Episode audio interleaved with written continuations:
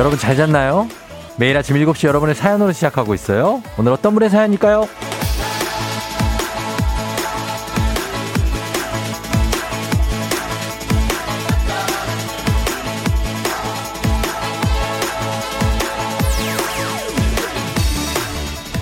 5818님, 드디어 나옵니다. 수능 성적표. 하지만 그 결과를 받아들일 자신이 없네요. 너무 무서워요.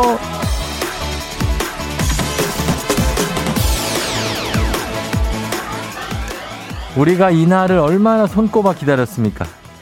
기다렸던 그날이 막상 오니까 도망치고 싶어지고 두려운 느낌 압니다. 너무 잘 알죠. 하지만 그거 마주해야 되죠. 현실을 직시하고 대책 세우고 계획 세우고 그래야죠. 또 성적 좀 안 나오면 어때요? 행복순 아니잖아요. 12월 10일 금요일 주말 당신의 모닝 파트너 조우종의 FM 대행진입니다. 12월 10일 금요일 KBS 쿨 FM 조우종 FM 대행진. 오늘 첫 곡 데이브레이크의 꽃길만 걷게 해줄게. 네, 우리 성적표도 우리를 좀 꽃길을 걷게 해줘야 될 텐데. 아, 그렇죠. 5818님, 잘 나올 거예요. 예, 걱정 마시고 연락 주세요. 주식회사 홍진경에서 더 만두 보내드릴게요. 585684님도 쫑디 오프닝부터 듣는 거 처음이네요. 드디어 주말입니다. 히히 하셨는데요. 그러네요. 이제 오늘 하루만 지나면은 뭐 지금도 뭐 주말 분위기로 오늘도 가도 됩니다. 아, 최희은 씨, 호환 마마보다 무서운 성적표 유유. 성적표 많이 무섭죠. 예, 그러나 받아들여야만 하는 어떤 현실, 그렇죠? 그리고 또 방법을 마련해 보면 됩니다. 예, 너무 걱정하지 말고 좀 떨리는 마음은 있겠지만, 그래요. 1426님, 쫑디 어제 연차 썼는데 연차 취소돼서 회사 출근에 일하고 퇴근하는 길이에요. 정말 퇴근길에도 기분 꽝이네. 예, 퇴근길이니까 이제 기분 좋게 들어가서 밤에도 일하셨나 봐요. 예, 좀 편하게 쉬어요. 기분 풀고. 5179님, 오늘이 생일인 53세 비혼남입니다. 6시부터 혼자 주유소에서 근무하면서 매일 조우종의 FM 댕진 듣고 있어요. 아유, 그래요. 고생이 많으시네. 생일 축하드려요. 예. 최희은 씨도 오늘 생일이라고 하시는데, 축하드립니다.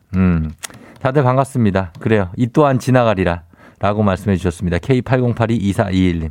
지나갑니다.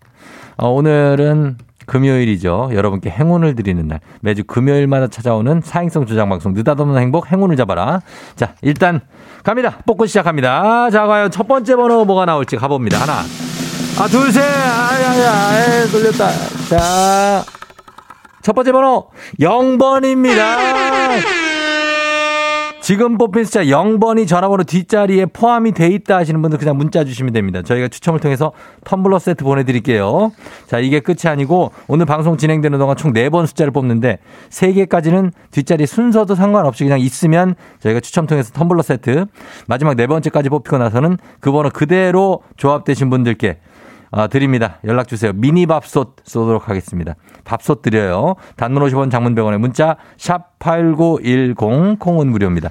자, 여러분 이거 많이 보내주십시오. 0번으로 시작하는 번호 뒷자리가 0이 들어가 있다 보내주시면 됩니다. 자, 오늘 날씨 한번 알아보도록 하겠습니다. 기상청 연결해보죠. 강혜종 씨 전해주세요.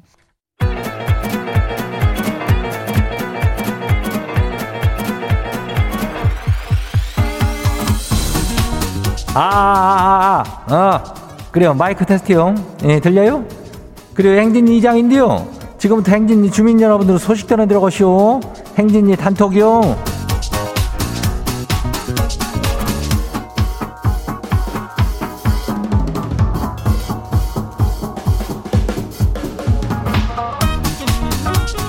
예, 그래요. 텀블러 갖고 싶은 사람들 0번 있으면 보내요. 예, 그래요. 행진이 단톡 소식 다 들었시오, 못 들었시오? 뭐 들었슈? 오늘 이슈이슈. 오늘 초중고 퀴즈 애기야 풀자요. 그거 신청해요.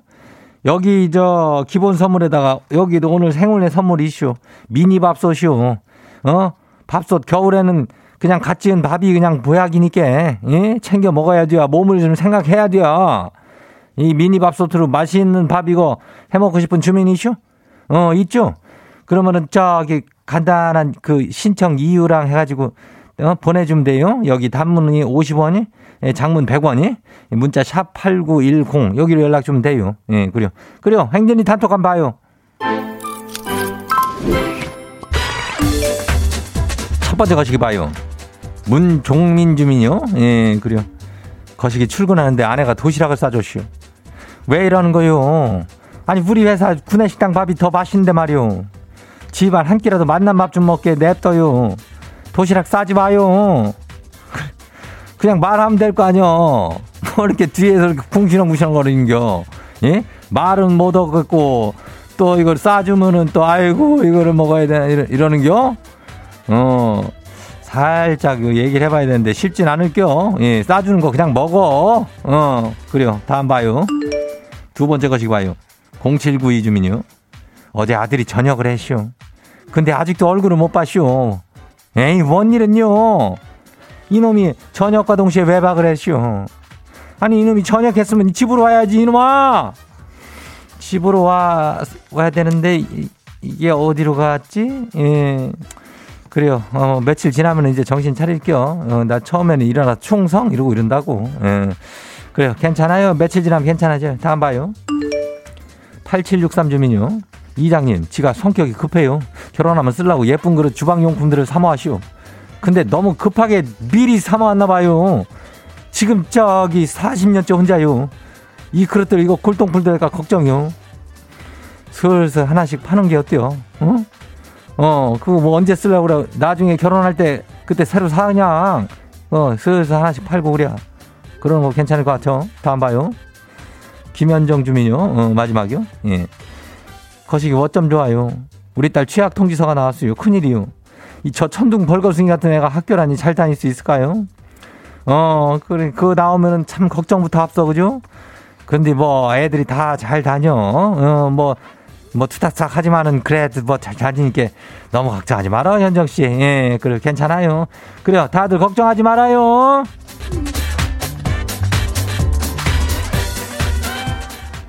오늘 행진이 단톡에 소개된 주민 여러분들께는 건강한 오리를 만나다 다양한 오리에서 오리 스테이크 세트를 이놈을 갖다가 그냥 아주 거시기한 놈으로 잡아가지고 야무지게 좀 보내줄게요. 예. 행진이 단톡 내일도 열려요. 인전 행진이 가족들한테 그 알려주고 싶은 정보나 뭐 그 소식 있으면은 행진이 단톡 말머리 달아주고 보내주면 돼요. 단문 50원이 장문 100원 샵 8910이요. 예, 콩은 무료예요. 그래 여기까지예요. 우리 사전에 풀펌이란 없다. 날카롭고 예리한 시선에 당신 언제 어디서나 찍기 본능이 발동한다. 구구절절한 사연보다 더 강력한 사진 한 장으로 승부한다. 인증의 민족. 오늘 인증의 민족 주제는 이겁니다. 내게 밤새 도착한 문자나 톡. 우리가 잠든 사이에 우리가 모르는 사이에 도착한 문자나 톡. 아침에 확인하면서 나를 웃게도 하고 분노하게도 하는 이유와 함께 단문 50원 장문백으로 문자 샵 8910으로 보내주세요.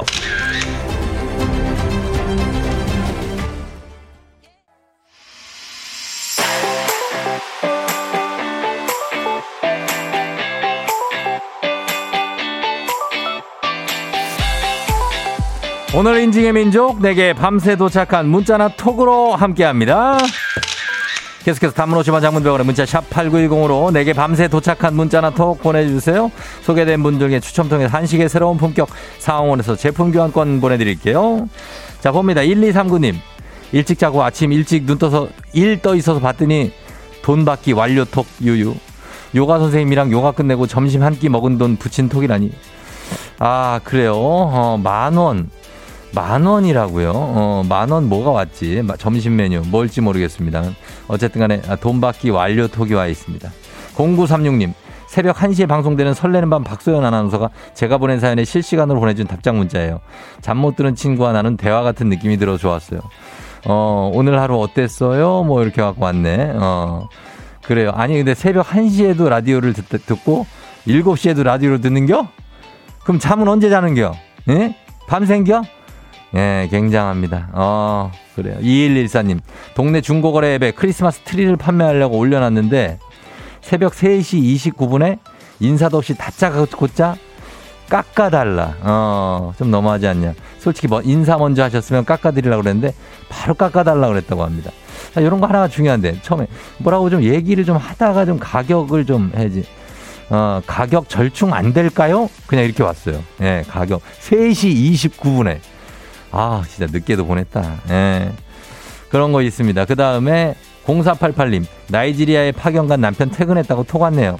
무사히 잘 지내다가 내년 1월에 만나자고 전해주세요. 사랑해 여보 하셨습니다. 내 남자 하트 이렇게 해주셨고, 퇴근 이렇게 고생했어 이렇게, 예, 하고 있습니다. 달달하네요. 예, 말 타고 퇴근하시는 이모티콘이 있어요.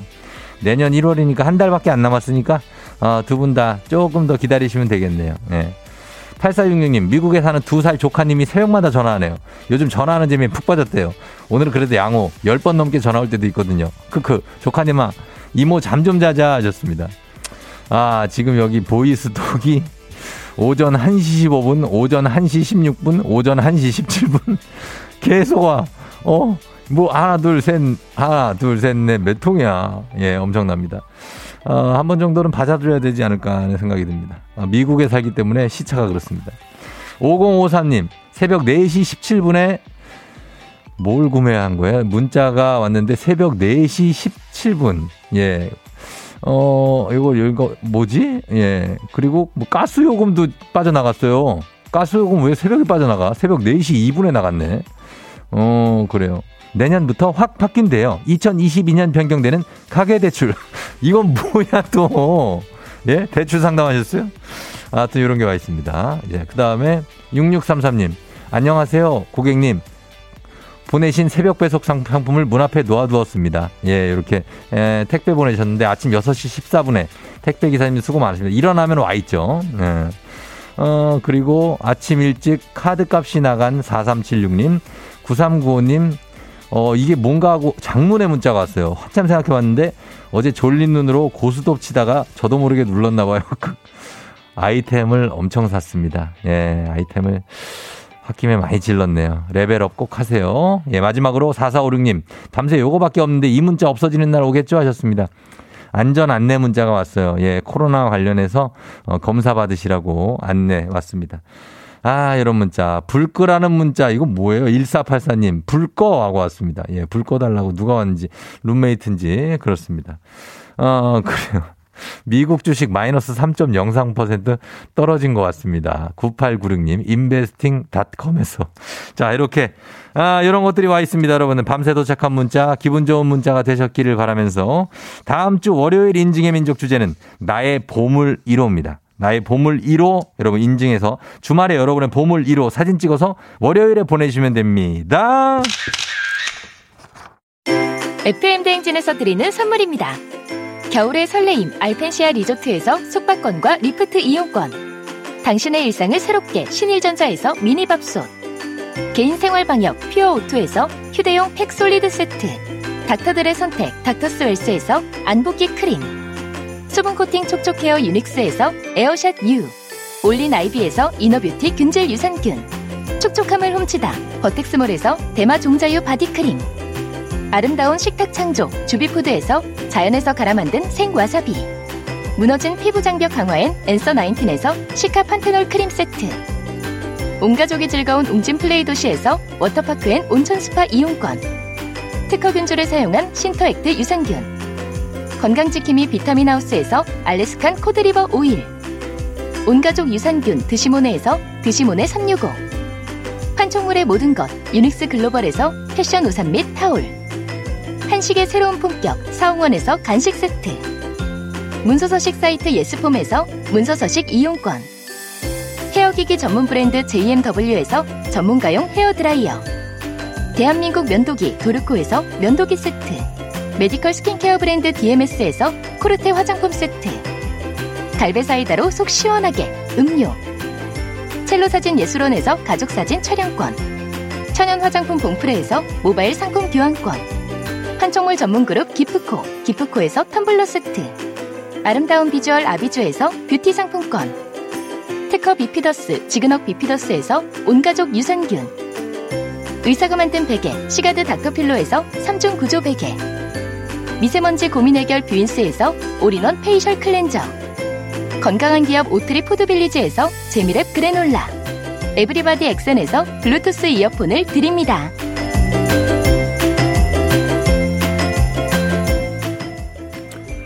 자, 가겠습니다. 라디오 최초 아침 7시 사행성 조장 방송 느닷없는 행복 행운을 잡아라. 첫 번째 번호 0번이었죠. 두 번째 번호 가겠습니다. 돌립니다. 두 번째. 가자. 제대로 돌았다. 제대로 돌아. 9번입니다. 9번. 자, 9번이 휴대전화 뒷번호에 포함이 돼 있다 하시는 분들 문자 보내주세요. 추첨을 통해서 텀블러 세트 여러분께 갑니다. 단문 50원, 장문 100원에 문자 샵 8910 나머지 번호는 잠시 후에 계속해서 뽑습니다.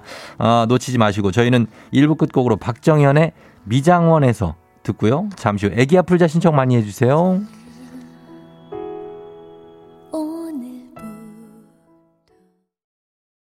Yeah. 조우종을 울려라. 우리 모두 종을 울려라. 출근길 FM 대행진을 할 때 아침마다 종을 울려라. 다시 조우종을 울려라. 지금은 FM 대행진을 할 때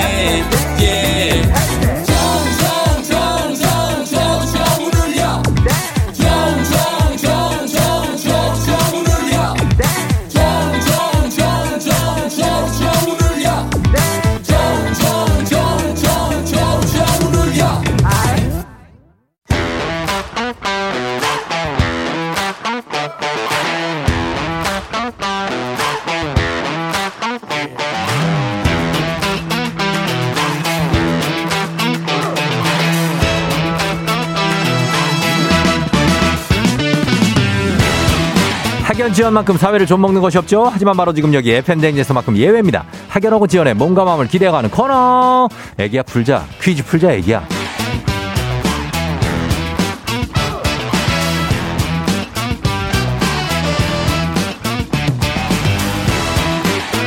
학연 지원의 숟가락 살짝 얹어보는 코너입니다. 애기야 풀자 동네 퀴즈 정관장의 새로운 이너케어 화이락 이너제틱 스킨바디와 함께합니다. 학교의 명예를 걸고 도전하는 참가자. 이 참가자와 같은 학교 혹은 같은 동네에서 학교를 나왔다면 바로 응원의 문자 보내주시면 됩니다. 응원해 주신 분들께도 저희가 추첨을 통해서 선물 드립니다. 자, 그럼 오늘은 어떤 동네의 스타가 탄생할지. 오늘은 1214님입니다. 요즘 아빠가 재택근무를 하셔서 아침마다 저 출근시켜주시는데요. 오늘이 마지막 날이에요. 퀴즈도 풀고 추억도 만들고 싶어요. 아빠하고 같이 가시겠군요. 오늘 마지막 날 전화 걸어봅니다. 대박. 난이도 10만원 상당의 선물을 걸은 초등문제, 난이도 중 12만원 상당의 선물을 걸은 중학교 문제, 난이도 상 15만원 상당의 선물을 걸은 고등학교 문제. 어떤 거 선택하시겠습니까? 저 고등학교 문제요. 고등학교 문제를 선택해 주셨습니다. 어느 고등학교 나오신 누구신가요? 저 강서구의 경복 비즈니스고등학교 나온 서희지입니다. 아, 강서구의 경복 비즈니스고 나오신 서희지요. 서희지 양. 네네. 아, 반갑습니다. 아, 반갑습니다. 예, 굉장하네요. 그래요. 지금은 어디에서 어디로 출근해요? 지금 저 가양에서 연남동 쪽으로 출근하고 있어요. 가양 연남? 네네. 아, 그 코스가 뭐 나쁘지는 않다, 그죠? 네네, 가는데 딱 예. 이거 애기야 풀다 끝나면은 도착할 것 같아요. 아, 진짜? 네네. 가양동 살아요? 네, 맞아요. 아, 난 발산동 살았었는데. 아, 진짜요? 발산 옆에 등촌동 거기. 아, 네네. 잘 알죠? 맞죠. 네네. 가양동 알잖아, 거기. 네. 대하 아파트 있고. 네네, 맞아요. 양천 한겨 있는데. 맞습니다. 반갑습니다. 희지 씨는 경복 비즈니스고를, 경복이죠? 네네. 예, 경복 비즈니스고 졸업하셨고. 네네. 일단은 지금은 가양에서 연남까지 가니까. 네, 맞아요. 요쪽에서 이제 응원 받으면서. 아빠랑 같이 가요, 지금? 네, 맞아요. 옆에서 운전하고 계세요, 지금. 그래. 너무 고맙다, 그쵸? 네, 예. 감사하죠. 얼마나 됐어요, 출근시켜주신지는? 아빠가 종종 재택근무 하실 때마다 아침에 태워다 주시거든요. 네, 예. 우선 이번 주 내내 들으면서 출근했습니다. 이번 주 내내 들었고. 그리고 오늘까지, 네. 오늘까지예요? 네, 재택은 일단 당분간은 오늘까지. 당분간은 오늘까지. 네네. 그래요. 좀 아쉽긴 하지만 그래도 아빠가 또 편하게 출근하시라고. 네. 예, 하시면 되니까. 라디오 볼륨을 조금만 줄여주세요. 아, 네네네. 네네. 라디오 조금만. 네. 자, 그래야지 문제를 잘 풀 수가 있습니다. 아, 네네. 예, 준비되셨죠? 떨리지 않죠? 네네. 알겠습니다. 자, 문제 드립니다. 고등학교 1학년 음악 문제입니다. 네. R&B는 1940년대 말 미국 내 흑인들이 부르던 블루스와 가스펠 음악에 스윙이 더해지면서 시작됐습니다. 자, 문제입니다. 이 가수는 한국 R&B 장르의 1인자라고 불리는데요. 브라운 아이드 소울의 멤버이자 화가로도 활동하고 있습니다. 바람기억, 같은 시간 속에 너 등의 히트곡으로 유명한 이 가수는 누구일까요? 자, 보기 드릴까요? 나얼이요. 나얼? 네. 1번 김조한 아니고? 네. 2번 지소울. 아닙니다. 그러면 3번 나얼? 네. 3번 나얼.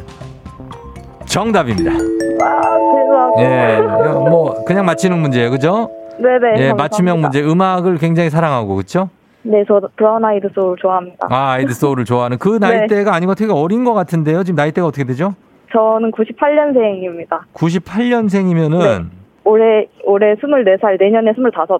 아, 근데도 브라운 아이드 소울을 잘 알아요? 좋아해요. 아, 좋아한다고요? 네네. 어, 그렇구나. 24살. 지금 직장은 그럼 얼마나 됐어요? 직장 생활한 지는? 직장 저 2년 좀 넘었어요. 2년 넘었어요? 시작해서, 네. 어, 거기가 첫 직장이에요?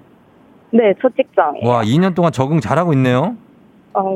열심히 하고 있습니다. 어, 그러니까 지금 막내는 아니고? 막내예요, 지금도. 지금도 막내요, 2년 동안? 네네. 네네. 어, 그 막내라서 좋은 점, 싫은 점 뭐 있어요?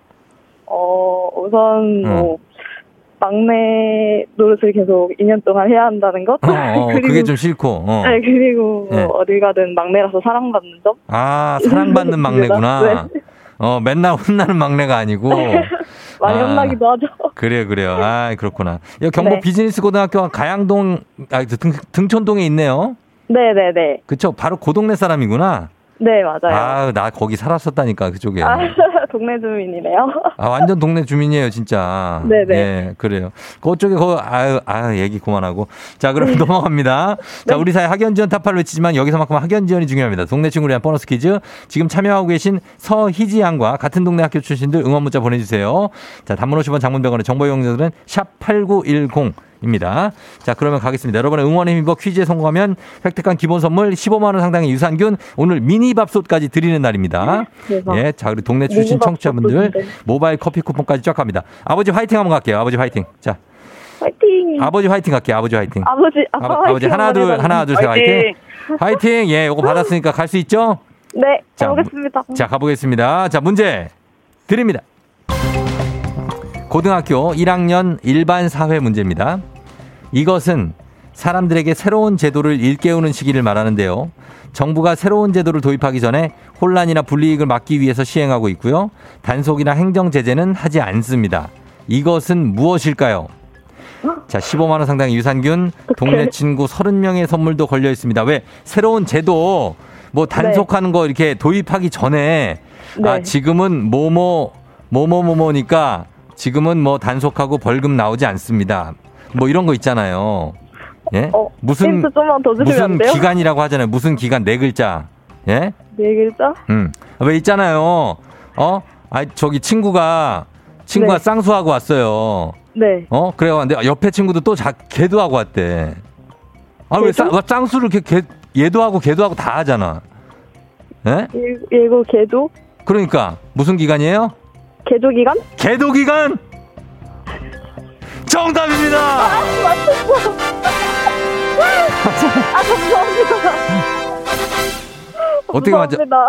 어떻게 맞췄어, 이거? 이거 알지도 못하는 거 어떻게 맞췄어, 이거? 감사합니다. 너무 이겨주셨어. 뭐라고요? 잘 맞춰주셨습니다. 예, 개도기간 정답. 아, 감사합니다. 예, 그래요. 오늘 아빠하고 오늘 마지막으로 같이 출근한다고 하는데. 네. 아빠 옆에 계셔서 좀 수줍을 수도 있지만 한마디 할 수 있을까요? 네, 뭐. 아빠 뭐. 아침마다 태워다줘서 고맙고. 내가 표현은 잘 못하지만 항상 사랑하고 고맙고. 앞으로 효도할게. 그래요. 아빠 표정이 어때요? 좋으세요? 네, 흐뭇하십니다. 아, 흐뭇하게 웃고 계시구나. 그래요. 네.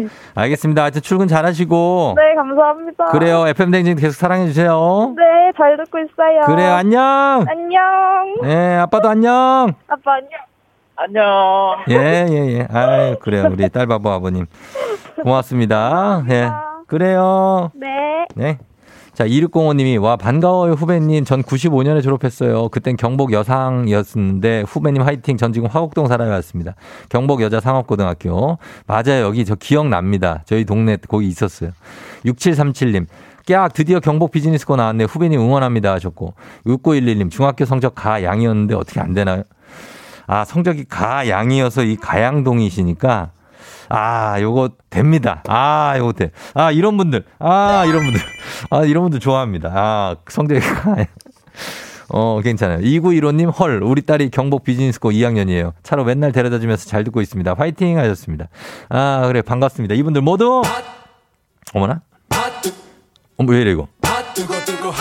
뜨거 하하 예 선물 드립니다 다들. 자, 그러면서 바로 다음 문제로 넘어가 보도록 하겠습니다. 가볍지만 든든한 아침 포스트 5곡 코코볼바와 함께하는 5곡 퀴즈. FM 대행진 가족 중에서 5세에서 9세까지 어린이라면 누구나 참여 가능한 5곡 노래 퀴즈입니다. 오늘은 9세 아주 제일 나이가 많은 9세 한채아 어린이가 5곡 노래 퀴즈를 불러줬습니다. 채아 어린이 노래 듣고 여러분 제목만 보내주시면 돼요. 정답자 10분 추첨해서 선물 드립니다. 짧은 건 50원, 긴 건 100원, 문자 샵 8910, 콩은 무료예요. 자, 채아 나와주세요. You love me, I cannot stand that you never mind. You really break my heart. 짜증내고 화를 내도 너의 미소만 보면 바보 같은 나. 그래요. 야, 이걸 불렀다고? 굉장한데. 이거, 이 노래가 그래도 조금 됐는데. 9세라서 역시 잘 불러주고 있습니다. 한채아 어린이. 다시 한번 들어봅니다. 들려주세요. You love me, I cannot stand that you never mind. You really break my heart. 짜증내고 화를 내도 너의 미소만 보면 바보 같은 나.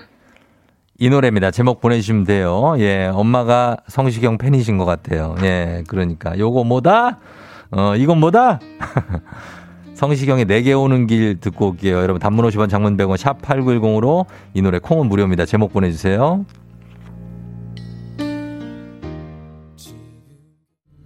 그래요. 예, 성시경의 내게 오는 길 살짝 듣고 왔습니다. 자, 그러면 이제 한채 어린이가 부른 노래 제목 정답 공개합니다. 정답 뭐죠?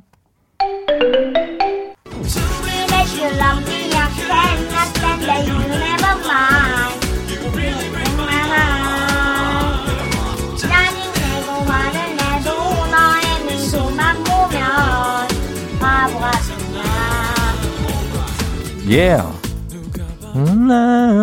6494님. 아, 이것은 이 시대 최고의 댄스 공부보다 미소천사. 예, 미소천사였습니다. 하예라 씨, 성시경 최고 연장자 9세라 연륜이 느껴지게 여유 있게 부르네요. 성시경의 미소천사. 그렇죠? 여유가 느껴집니다. 아, 진짜 연륜이 있어요. 역시 9년을 괜히 산 게 아닙니다. 오늘 선물 받으실 분은 명단 홈페이지 선곡표 게시판에 올려놓겠습니다. 확인하시고요. 오늘 5곡 노래 불러준 9세 한채아 어린이 고마워요. 정말 잘 불렀어요. 5곡 코코볼바 선물로 보내줄게요. 5곡 노래 퀴즈의 주인공이 되고 싶은 5세에서 9세까지 어린이들 카카오 플러스 친구 조우종 FM 댕진 친구 추가해주세요. 자세한 참여 방법 나와 있습니다. 많이 참여해 주세요.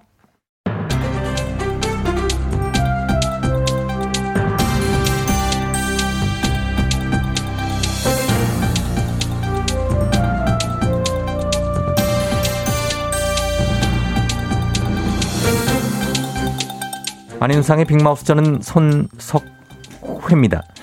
무서운 세상 자신을 지킬 호신용품 하나는 갖고 다니는 것도 나쁘지 않지요. 어떤 게 좋을지요? 안녕들아, 나 하얼빈에서 돈 받으러 온 장첸이요. 예. 야 이수야, 어째 준비됐니? 벽돌 챙겼니? 저 장이수 씨, 예, 왜 이분들을 불러가지고? 어째 그럼까? 그 벽돌 내려놓으시지요. 그 벽돌은 호신용품이 아니라 그거 무기예요. 야야, 나를 지키는 무기, 그게 호신용품이지. 호신용품이 뭐 따로 있니? 예, 그래도 혹시나 그 발생할 수 있는 위험에 도움을 요청할 수 있는 어떤 그 호루라기라든지 아니면 상대방의 얼굴을 확인하고 불빛으로 주변에 알리는 후레쉬 뭐 이런 것들. 예. 너는 어느 별에서 왔니? 지구별이요. 지구인 맞니? 예. 지금 어떤 시대인데 호루라기 후레쉬 얘기를 하고 있니? 요즘은 중학생들이 너클 끼고 싸우는 세상인 거 어째 모르니? 너클이요? 너클이라고 하면 금속으로 된 고리에 네 손가락을 끼워서 위력을 키우는 그 공격용 무기를 말씀하시는 거지요. 너클을 끼고 가격하면 기왓장도 격파할 수 있을 만큼의 힘이 생기지요. 그런데 그걸 끼고 싸운다는 말씀이신가요? 중학생들이요? 그렇지. 요즘 그 너클이 어째 그 유행이라고 하는 거니 어찌 모르니? 응? 아이들이 너클을 어디서 어떻게 구하는 거지? 이야, 인터넷에 치면 다 나온다. 야, 호신용품이라 쉽게 구입 가능하지. 봐봐라, 애들 너클 끼고 싸운다. 야, 전주의 한 중학교 남학생 여학생이라고 하지 않니? 예, 아니 근데 이거는 싸우는 게 아니라 일방적으로 남학생이 너클을 끼고 여학생을 가격하는 그런 폭행이지요.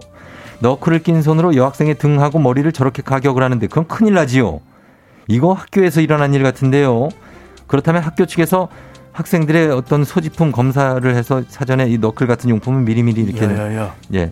어째 자꾸 세상 모르는 소리를 하고 있니? 용의 검사. 그 옛날처럼 예. 애들 가방 검사 이제 막 할 수 있는 줄 아니? 안 돼요? 큰일 난다 야. 학생 인권 요즘 중요해서 소지품 검사도 쉽게 못한다 이거 모르니? 아니 그럼 지금 인권보다 지금 생명이 더 중요한 것 같은데요. 이러다 사람 죽지요. 아주 큰일이 날 수 있지요.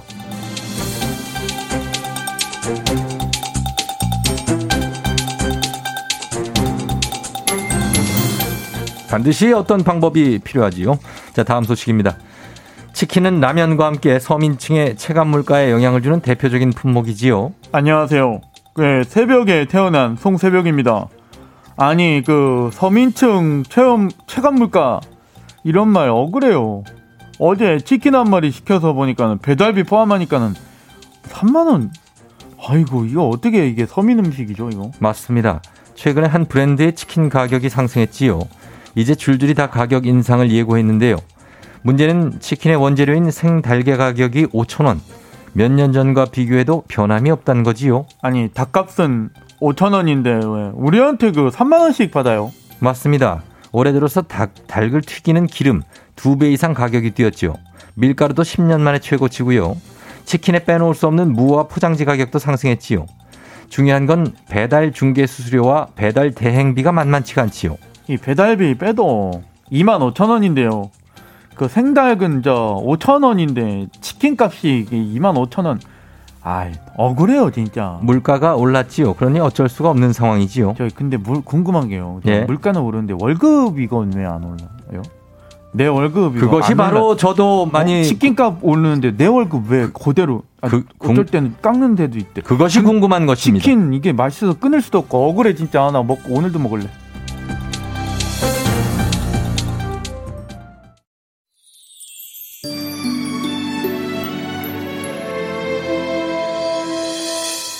포근하게 하나 갈게요. 브라운 아이드 걸스와 SG 워너비의 Must Have Love 들려드리면서 2부 마무리. 잠시 후 3부에 다시 올게요.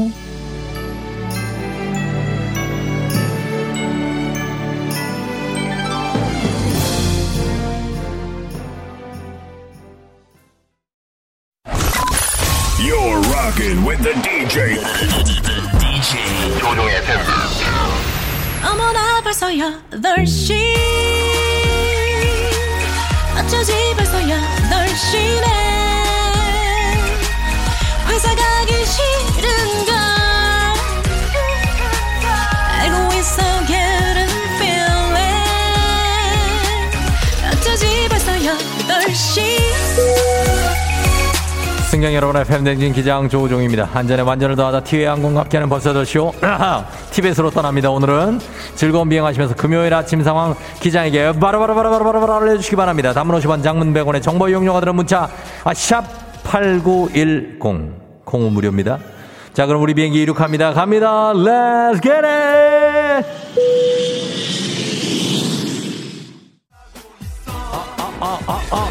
난 여긴 어딘가.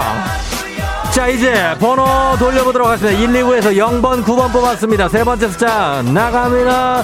난 누군가 돌렸어요. 컴온. 다음 숫자 2번입니다.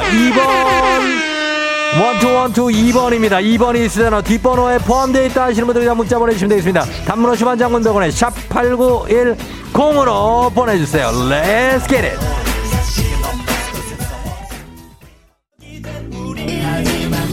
많이 필요해. Come on. 아 가면 예전에. 자 갑니다. 마지막 번호 이제 돌려봅니다. 뒷번호 동일한 분 미니밥솥 갑니다. 자 제대로 돌았어요. 마지막 가면 예 3번 나왔네. 3번이 나왔네. 3번 들어간 분 연락주세요. 0923입니다. 여러분 미니밥솥 걸려있습니다. 단문 50원 장문대원의 문자 샵 8910이에요. 오늘 미니밥솥의 주인공 0923님 전화 연결되어 있습니다. 받아봅니다. 헤이요. 안녕하세요. 네, 안녕하세요. 반갑습니다. 어디 사시는 누구신가요? 아, 저기 군포 3번에 사는 이용환이라고 합니다. 군포 3번에 이용환 씨, 소리 질러! 네, 화장실입니다. 아, 예. 화장실이라 소리를 지르기가 힘든 이용환 씨, 미니밥솥 선물 나갑니다. 네, 감사합니다. 축하드립니다. 예. 예, 일 잘 보세요. Let's get it. 예.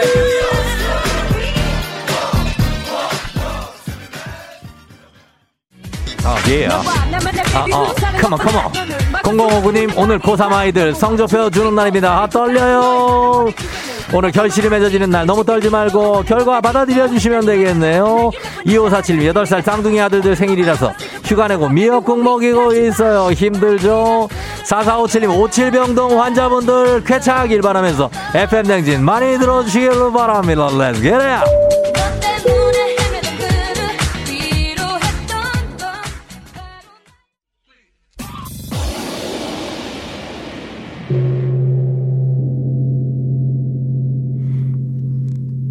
FM 대행진 벌써 8시오. 티벳에 도착했습니다. 지친 몸과 마음을 달래기 위해서 오늘은 명상 체험을 하러 왔습니다. 티벳입니다. 스트레스와 긴장으로 딱딱하게 굳어버린 몸과 나도 모르게 가빠진 호흡을 명상을 통해 제자리로 돌려놓는 것이 이번 체험의 목적입니다. 자, 가만히 눈을 감습니다. 아, 진짜. 자, 가만히 눈을 감고, 자, 갑니다.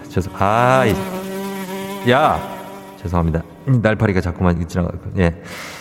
가만히 문을 감고, 굳어버린 몸을 풀어봅니다. 아, 진짜! 아니, 명상 좀 하자고! 예? 씻고 다니라고요? 아니, 그게 아니라 제가, 여기가 고산지대라고 물이 잘 안 나. 파리가 많이 끓고 있습니다. 아이씨.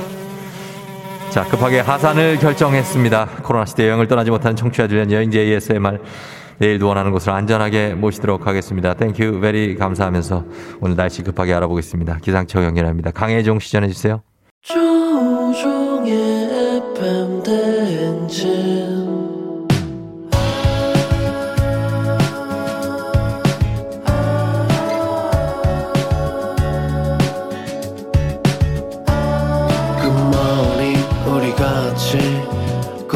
행진 서로의 이야기를 나누며 꽃을 피워봐요. 조종의 FM 대행진.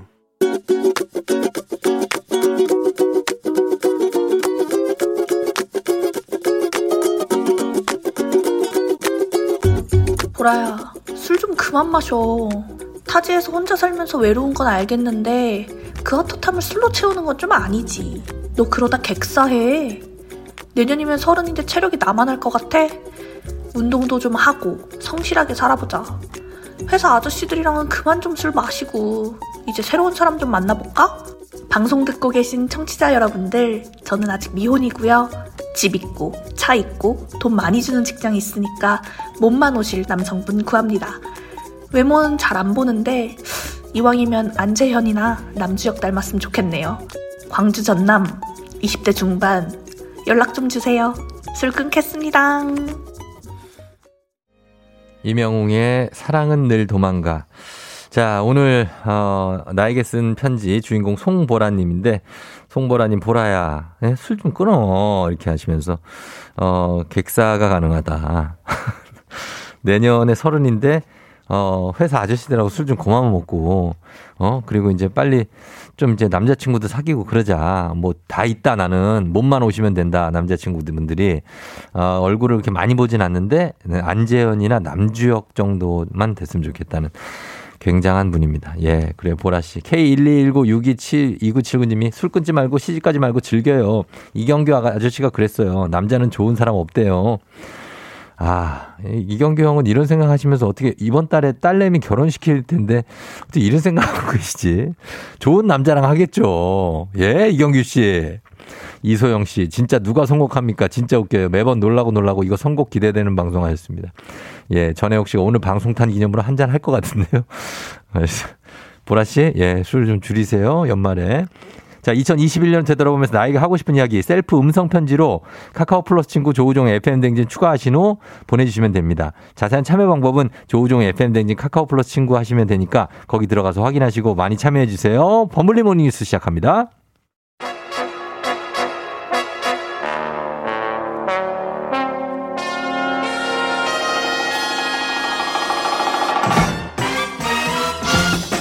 범블리 모닝뉴스 푸푸푸푸 프라이데이 KBS 범블리 기자와 김준범 블리 기자와 함께합니다. 안녕하세요. 네, 예, 그렇습니다. 어떻습니까? 이렇게 앞에 그 전남 광주 지역의 29살 처자가 이렇게 남성분을 모집한다고 하시는데, 예, 예, 술도 본인이 끊자고 하시고 이런 음성 나에게 보내는 음성 편지 이런 거 해본 적 있습니까? 한 번도 해본 적 없습니다. 없어요. 네. 그래. 좀 낯간지러울 것 같은데. 아, 많이 좀 그럴 수 있겠죠. 예, 예, 예. 예. 시킬까봐 걱정이 됩니까 혹시? 약간 지금 예, 약간 속된말이 쫄았어요. 아니 뭐 이렇게 준범아 이렇게 하면서. 아유, 약간 이상할 것 같아요. 올 한해 범블리로 정말 많은 인기를 누렸지. 아니요, 그건 이제 팬들한테 좀 잘하자 뭐 이런 거. 예? 생각해 보겠습니다. 생각해 본다고요? 그렇습니다. 아, 저희가 어제 예. 그. 초록불, 파란불, 네. 신호등. 신호등 한국 사람들은 다 파란불이라고. 왜 요즘 사람, 옛날 사람들은 파란불이라고 하느냐. 예, 예. 저도 궁금해서 뭐 사는데 뭐 중요한 정보는 아닌데. 그 궁금하죠. 좀 알아봤어요. 알아봤더니 예. 영어로 이제는 그린라이트, 중국어로도 녹등, 뭐 리덩이라고 한다는데 다 녹색이라고 하는데 왜 우리만 파란색이라고 하느냐. 그러니까요. 한자 때문이더라고요. 한자. 한자 왜요? 푸를 청자 있잖아요. 푸를 청. 우리가 청포도라고 하죠. 예, 예. 청포도가 파란색 아니고 녹색이잖아요. 녹색이죠. 고려 청자. 청자도 엄격히 따지면 녹색인데 우리 청자. 그 청이라는 게 파란색과 녹색을 포괄하는 이 의미가 있대요. 푸를 청자라는 게. 그래서 그린라이트도 청신호라고 하는 거를 예. 그대로 옮기다 보니까 이제 파란불, 파란불 이렇게 됐다라는 쓸데없는 그걸 왜 알아왔어요. 그거를. 네? 궁금하더라고요, 저도. 아니, 지금 뉴스 할 시간도 없는데, 그걸 또 알아와가지고. 하여튼 고맙습니다. 네. 예, 예, 고맙습니다. 자, 저희가 지금, 네. 뉴스 볼게요. 뉴스가, 걱정스러운 뉴스가 있어서요. 최근에 확진자도 위중증 환자도 너무 빨리 늘어가지고 지금 의료 체계가 붕괴 직전이다. 뭐 이런 진단이 나왔는데 맞습니까? 이제 그 병원의 레지던트라고 네, 네. 부르는 전공의. 그러니까 네. 가장 환자들을 최일선에서 진료하시는 젊은 의사 선생님들의 모임이 전공의 협의회가 있는데 네네. 어제 이제 정말 붕괴하기 직전이다라고 입장문을 냈고 그러니까 객관적으로 그렇습니까? 예, 근거가 뭐냐면 네. 지금 통계로만 보면 중환자 병상의 가동률은 네. 80%입니다. 그러니까 20%의 여유가 있어요. 그런데 네. 이 여유가 착시다. 실제로는 100% 이상 지금 돌아가고 있어서 여유가 전혀 없다. 어떤 착시가 있는 거죠? 그러니까 이런 겁니다. 그러니까 지금 예를 들어서 제가 입원을 했다가 네. 오늘 오전에 이제 선생님이 퇴원하세요라고 하면 네. 제 병상은 바로 빈 병상으로 통계로는 잡혀요. 네. 근데 퇴원을 하려면 기본적으로 수속을 밟아야 되고 한 이런저런 반나절 정도 시간이 그렇죠. 걸리고 그렇죠. 혹시 제가 바이러스에 감염됐다면 네. 이 병상은 소독을 해야 되고 통계적으로는 빈 병상이지만 실제로는 쓸 수 없는 병상. 그러니까 그렇죠. 급한 환자를 놔둘 수 없는 병상이기 때문에 네. 항상 1, 20%의 통계적 룸, 여유가 있어야 실제로 돌아가는 건데 이미 80을 넘었다는 얘기는 실제로는 100이란 얘기다. 그러니까 정부가 지금 좀 너무 안이하게 생각하고 있다. 이런 좀 비판적인 입장을 냈어요. 그러면은 지금 어떻게 되는 겁니까? 왜냐면은 지금 이 치료해야 될 분들은 재택 치료를 계속해서 권고하는데 예. 이게 문제가 없습니까? 재택 치료한다는 것이? 문제가 처음에는 정부가 없을 거라고 생각을 했는데 예. 요즘 치명률이 올라가는 거 보면 문제가 있는 것 같고요. 예, 실제로 예. 가장 의료 현장에 있는 분들이 이런 목소리를 낸다면 진짜 귀담아 들어야 할 얘기죠. 그러니까 지금 상황은 이런 거죠. 예.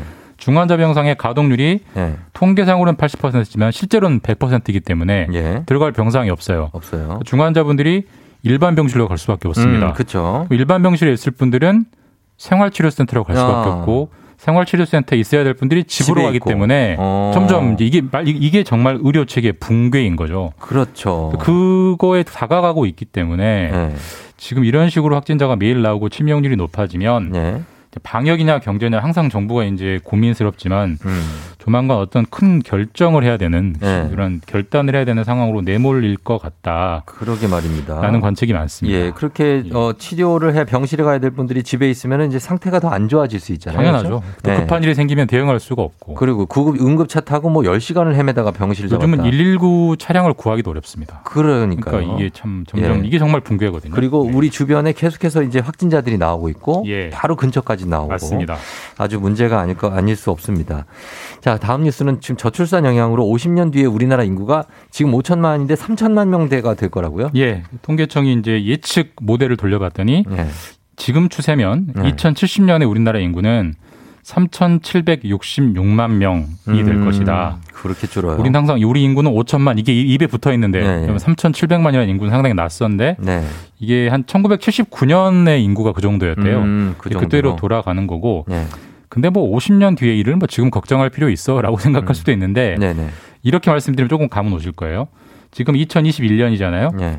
2030년 가까운 미래인데 2030년이 되면 우리나라의 초등학생 전교생 수가 정확히 절반이 된답니다. 저 언제의 절반이요? 지금의? 지금의 절반. 아, 그래요? 네, 그러니까 지금 500명 다니는 학교는 10년 뒤, 2030년에는 250명밖에 없다는 거고 그러니까 전체 인구 중에 초등학생 수가 10년 뒤에는 3%밖에 안 될 거다. 아, 정말로 적네요. 진짜 적죠. 네, 정말 적네요. 그러니까 아이들을 찾아보기 힘든 그런 나라가 10년이면 눈앞이니까 눈앞이다 이런 뭐 조사가 나왔습니다. 이렇게 되면 무조건 경제에는 악영향이 클 것 같은데. 그죠? 네. 어떻습니까? 사람의 경쟁이라든지 사람 수가 줄어드니까 취업난이라든지 뭐 이렇게 이런 경쟁은 좀 완화될 수 있지 않나 하는 또 생각을 해보는데 취업난, 구직난만 생각하면 그것만 생각하면 그 구직난, 취업난이 해소될 겁니다. 예, 사람이 주니까. 그렇죠. 그래서 오히려 그렇게 돼버리면 그때는 구직난보다 구인난이 더. 아, 사람 구하는 거. 그러면 지금 이제 취업하기 힘든 분들은 잘 됐네, 다행이네라고 생각할 수도 있지만 오히려 경제는 구인난이 더 훨씬 안 좋다. 그쵸. 왜냐하면 기본적인 기능 자체가 안 돼버리거든요. 최근에 뭐 택시도 택시 기사님들을 못 구해서 택시가 못 들어가는 그런 것만 생각해도 심각한 문제다라는 걸 알 수 있습니다. 예, 자 김준범 기자와 함께했습니다. 고맙습니다. 예, 다음 주에 뵙겠습니다. 네.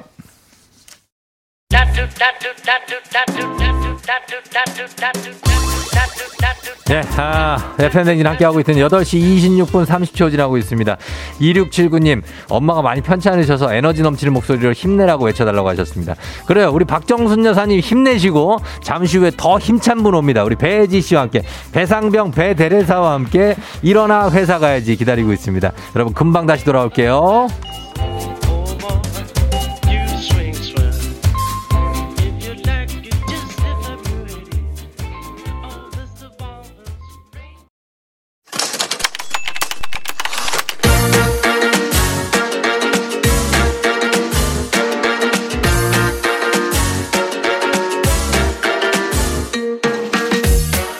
세상에서 가장 슬픈 말 헤어져 아니죠, 먹지마 아니죠, 울지마 아니죠, 매일 들어도 매일 슬픈 그 말 일어나 회사 가야지.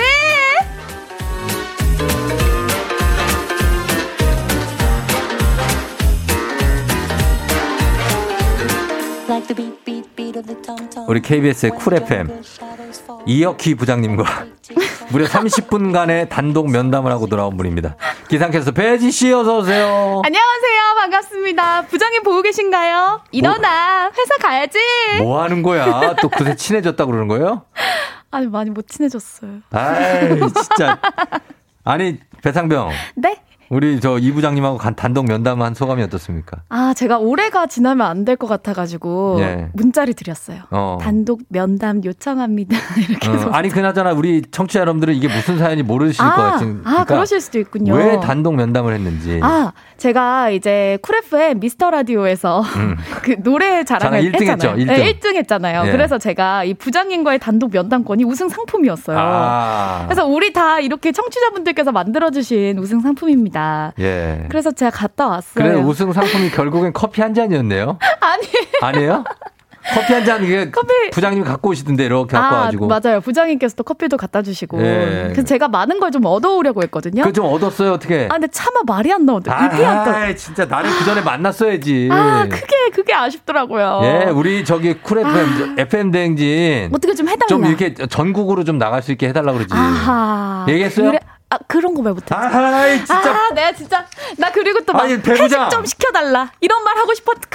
회식은 내가 시켜줄 수도 있어요. 아, 오. 근데 그런 것들, 시스템적인 것들을 30분 동안이나 무려. 아, 그러니까. 단독 면담을 하시는데. 안부 묻고. 제 안부 얘기하다 보니까 예. 30분이 훌쩍 지나가더라고요. 그렇죠. 예. 아, 뭐, 괜찮습니다. 아, 그리고 제가 또 뭐... 일어나 회사 가야지. 부장님 역할이 많이 나오니까 우리 예. 부장님을 이 자리에 모셔서 연기를 한번 시켜보려고. 한번 초청했거든요. 예, 아. 근데 말을 이렇게 해봤거든요. 예. 아, 근데 조금 생각해보신다고 하더라고요. 안 하실 거예요.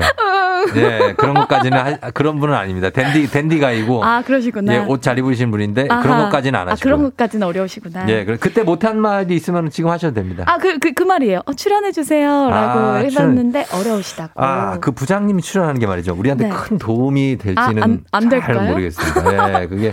아, 피디님 고개 숙이시죠. 예, 저희한테 그냥 있어주시는 게 그렇구나. 예, 그냥 가끔 찾아주시는 거 네. 응원 정도. 아, 응원 정도. 커피 네. 응원 정도. 우리 청취자분들에게 쏠 수 있는 커피 응원 정도. 그런 그 그런 것도 괜찮죠. 아주 최고입니다. 네, 예, 듣고 계실지 모르겠어요. 듣고 계시죠. 네, 듣고 계시죠. 근데 우리는 할 말은 합니다. 좋습니다. 출연을 안 하셔도 돼요. 맞아요. 예, 그냥 편하게 계시면서 네. 뒤에서. 물심양면. 네. 네, 그러시면 되겠습니다. 자, 그러면 오늘 우리 단독 면담하고 오셔서 어깨가 뽕에 살짝 들어가 있는 네. 우리 배지 배병장. 네. 자, 우리 가보겠습니다. 일어나 회사까지 오늘 사연 바로 만나봅니다.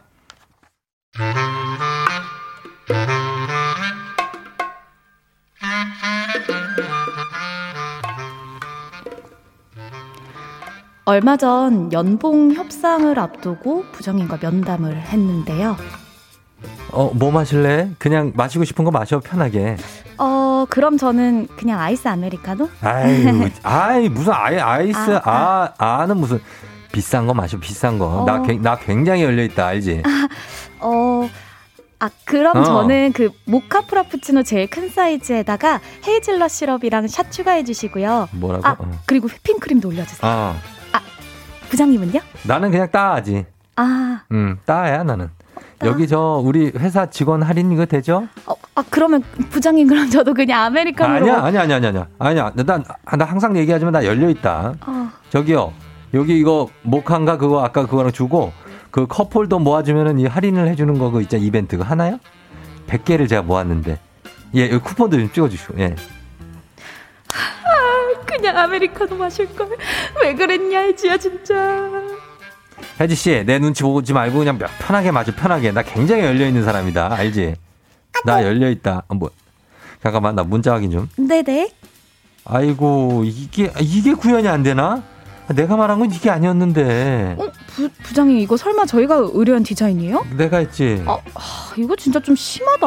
아니 무슨 유치원생이 그린 것도 아니고 뭔가 그냥 처음부터 구현이고 뭐고. 애초에 시안이 좀 구린 것 같은데요. 그치? 제가 다른 업체 한번 알아볼까요? 그치. 네. 그치. 그래 네. 이거 그치. 내가 참고하라고 내가 직접 한 건데 이게 그렇게 구리나? 말하지 말 걸. 야. 혜지야 너 진짜 어떡할래? 이제 어떡할 거냐고? 그건 그렇고 요즘 힘든 일은 없고 편하게 말해봐요. 아닙니다. 아니, 팀원들도 다 잘해주시고 진짜 일도 재밌어요. 에이 그런 쌀로 밥 짓는 소리 하지 말고 편하게 말해봐. 내가 문제 해결해 줄 수가 있다고. 왜 뭐라고 그랬지? 나 굉장히 열려있다. 열려있다. 그래서 그 뭐 별건 아니고 가끔 외근 나갈 때 외근 나갈 때 그 부장님이 내가 왜 뭐 편하게 말해봐 편하게 뭐 네 편하게 말하래서 전 정말 다 말했고요. 이후로 부장님이 저만 보면 쌩하신데 저 망한 거 맞죠? 제발 전화로 시간 좀 돌려주세요. 네. 네, 익명 요청하신 C님이 보내주신 사연입니다. 이게 실화라니. 진짜 실화입니다. 이거 실화. 익명 요청을 했어요. C님께서. 혜지 씨도 어때요? 우리 부장님이랑 면담하고 나서 이렇게 이불킥 좀 했습니까? 아니면 그냥 뭐 그럴 일은 없었죠? 근데 저 부장님이 정말 너무 편하게 해주셔가지고 네. 진짜 편안하게 커피 마시고 왔는데 네.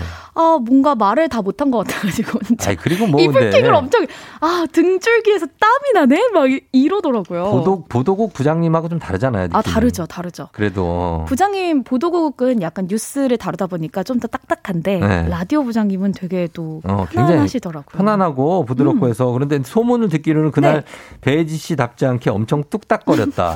이런 얘기인데 뚝딱거렸다는 건 뭐 어떻게 했다는 얘기예요? 그러니까 막 아마 커피를 가져다 주시는 거예요. 저도 모르게 어머 감사합니다 이렇게 막 뭔가 안절부절 못하고. 그리고 우리 작가님이 또 어떻게 소문을 듣고 왔더라고요 카페로. 그래서 그죠. 사진 찍고 예 맞아요. 너무 막 긴장되더라고요. 부장님이랑 단둘이 시간 보낸다는 게 익숙하지가 않았어요. 맞아요. 사실 진짜로 단둘이 보내는 게 아니라 맞아요. 막 와서 찍고 그쵸. 다 구경하고 무슨 얘기 하나 듣고 있고. 뭐하나?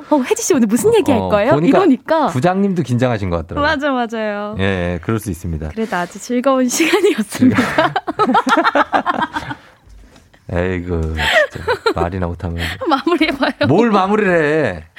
자, 실제 직장인들 대상으로 조사를 해봤습니다. 네. 다시는 떠올리기 싫은 직장인 흑역사. 네. 3위 해볼게요. 네, 3위는요. 18.6%로 회식 등 각종 술자리에서의 실수. 네. 2위는요. 20% 상사, 동료와의 마찰 혹은 불화. 이고요. 1위는 37.7%로 너무 치명적이었던 업무상의 잘못입니다. 이외에도 실패한 사내 연애, 의욕이 과한 나머지 행했던 오버액션, 내 입으로 떠벌리고 다닌 사생활 등등 다양한 답이 나왔어요. 아, 그래요. 예. 네. 아, 부장님과의 만남은 벌칙이 아니었냐는 청취자 여러분들의 얘기가 많습니다. 아, 아니에요. 그래도 진짜 좋은 얘기도 많이 해주시고 진짜 저희 그 조우종의 FM 대행진을 많이 아껴주시더라고요. 아, 아껴주시고. 네. 예, 그럼요. 그래서 오늘 저희가 일어나 회사 가야지 주제가 이겁니다.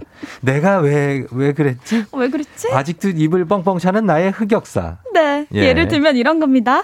발렌타인데이 날 일찍 출근해서 짝사랑하는 옆팀 직원 책상에 몰래 초콜릿 올려두다가 팀장님한테 걸렸어요. 결국 몇 달 뒤에 이직했습니다. 또는 이런 것도 좋아요. 여자친구랑 헤어지고 다음날 출근해서 사람들이 보든 말든 마스크 낀 채로 안경에 김 서릴 때까지 운 거요. 이런 것도 약간 이건 애정관계고 네. 이런 거 말고도 예를 들면 뭐 술자리에서 뭐 대형 사고들 많이 치거든요. 아하, 있죠, 뭐 있죠. 해서는 안 될 말. 금기. 저 사람 왜 저래? 옆에서 보는 사람이 진짜 막 이렇게 떨리는 그런 일들. 그런 거 아니고 치명적으로 뭐 하나 이게 잘못해가지고 네. 쌩 다 날려버리고 막 이런 거 있잖아요. 아하, 있죠, 대형 있죠. 사고들. 이런 거 비롯해서 여러 가지 나의 흑역사들 보내주시면 되겠습니다. 네. 문자 샵 8910 단문 50원 장문 100원 콩은 무료예요. 여러분 많이 보내주세요. 저희 음악 듣고 올게요. 21 내가 제일 잘 나가. 21의 내가 제일 잘 나가 듣고 왔습니다. 내가 제일 잘 나가. Oh my god. 아니 저는 트와이스의 신곡이 나왔더라고요. 예? 신곡. 근데 그 춤 좀 연습해왔거든요. 다음에는 조금 시대를 최신으로 돌려보면 어떨까? 어때요? 괜찮죠? 이거 뭐 하시는 거예요 혼자? 오늘 갑자기 나 혼자 독심술을 하시는 거예요? 뭐 저한테도 아니고 누구한테 얘기하지? 막 공중에다 얘기를 하시네 이제. 아 웃겨.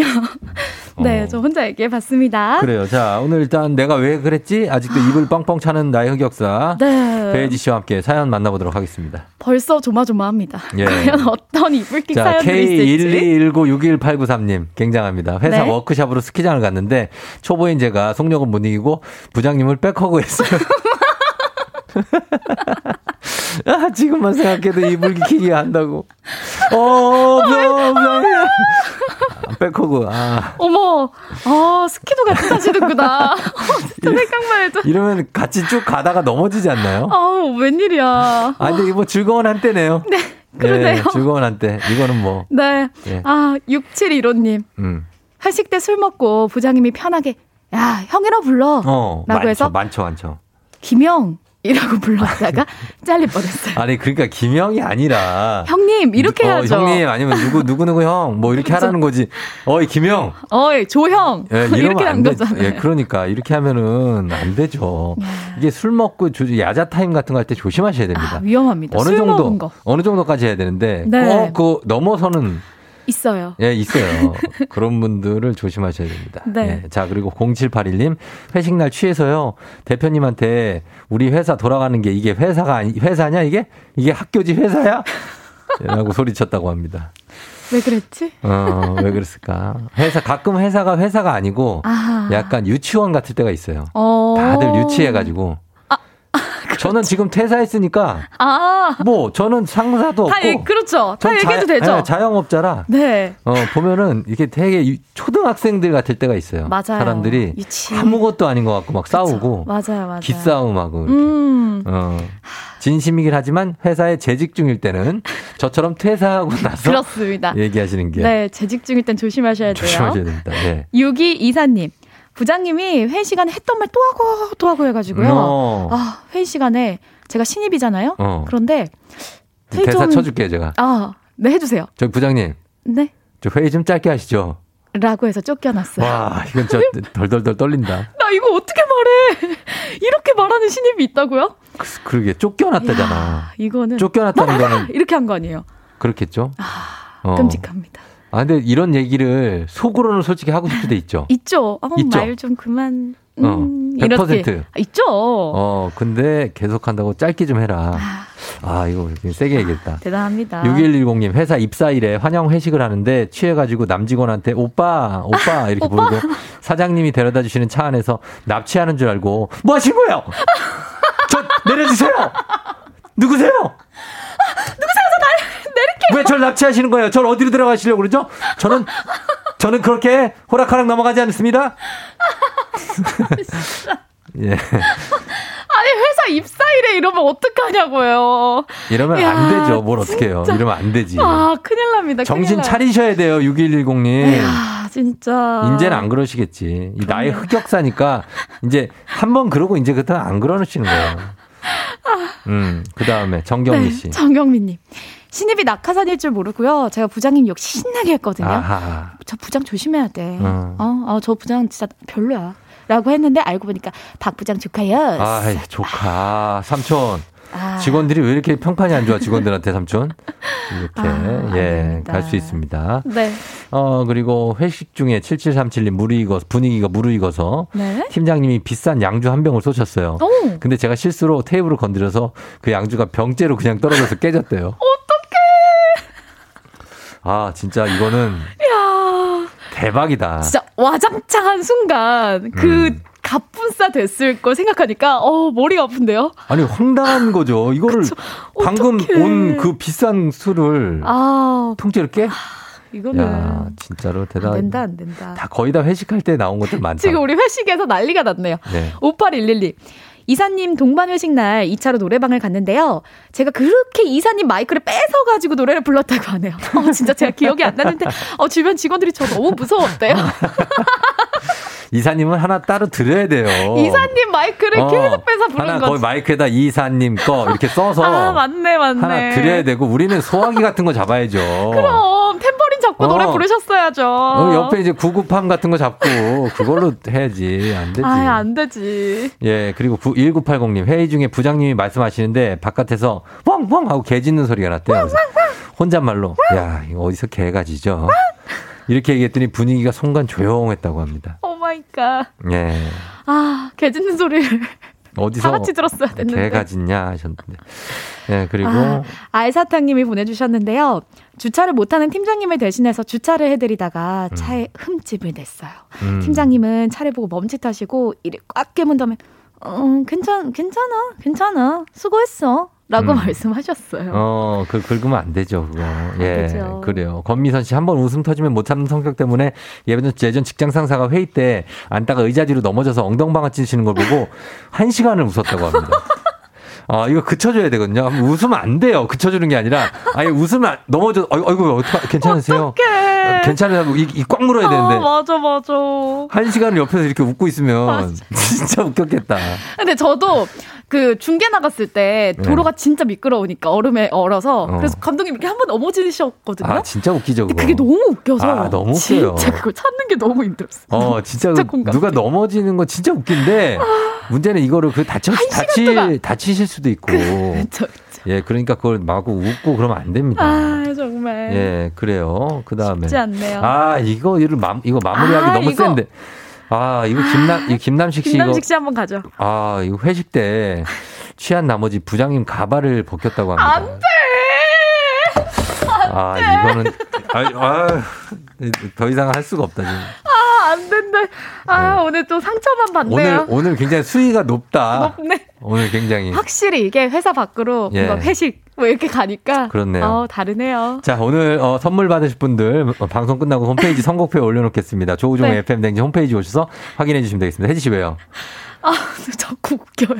가발 벗긴 거? 네. 하면 안 되는 짓이에요. 이런 안 됩니다. 거. 네. 자, 오늘 고마웠고요. 다음 주에 또 봬요. 네, 여러분 즐거운 주말 보내세요. 안녕. FM 대행진 오늘 끝곡은 백예린의 그건 아마 우리의 잘못은 아닐 거야. 그건 여러분 잘못은 아닐 거예요. 뭐든지 여러분 오늘 금요일이니까 기분 좋게 보내고요. 저는 여기서 인사드릴게요. 오늘도 골든벨 울리는 하루 되시길 바랄게요.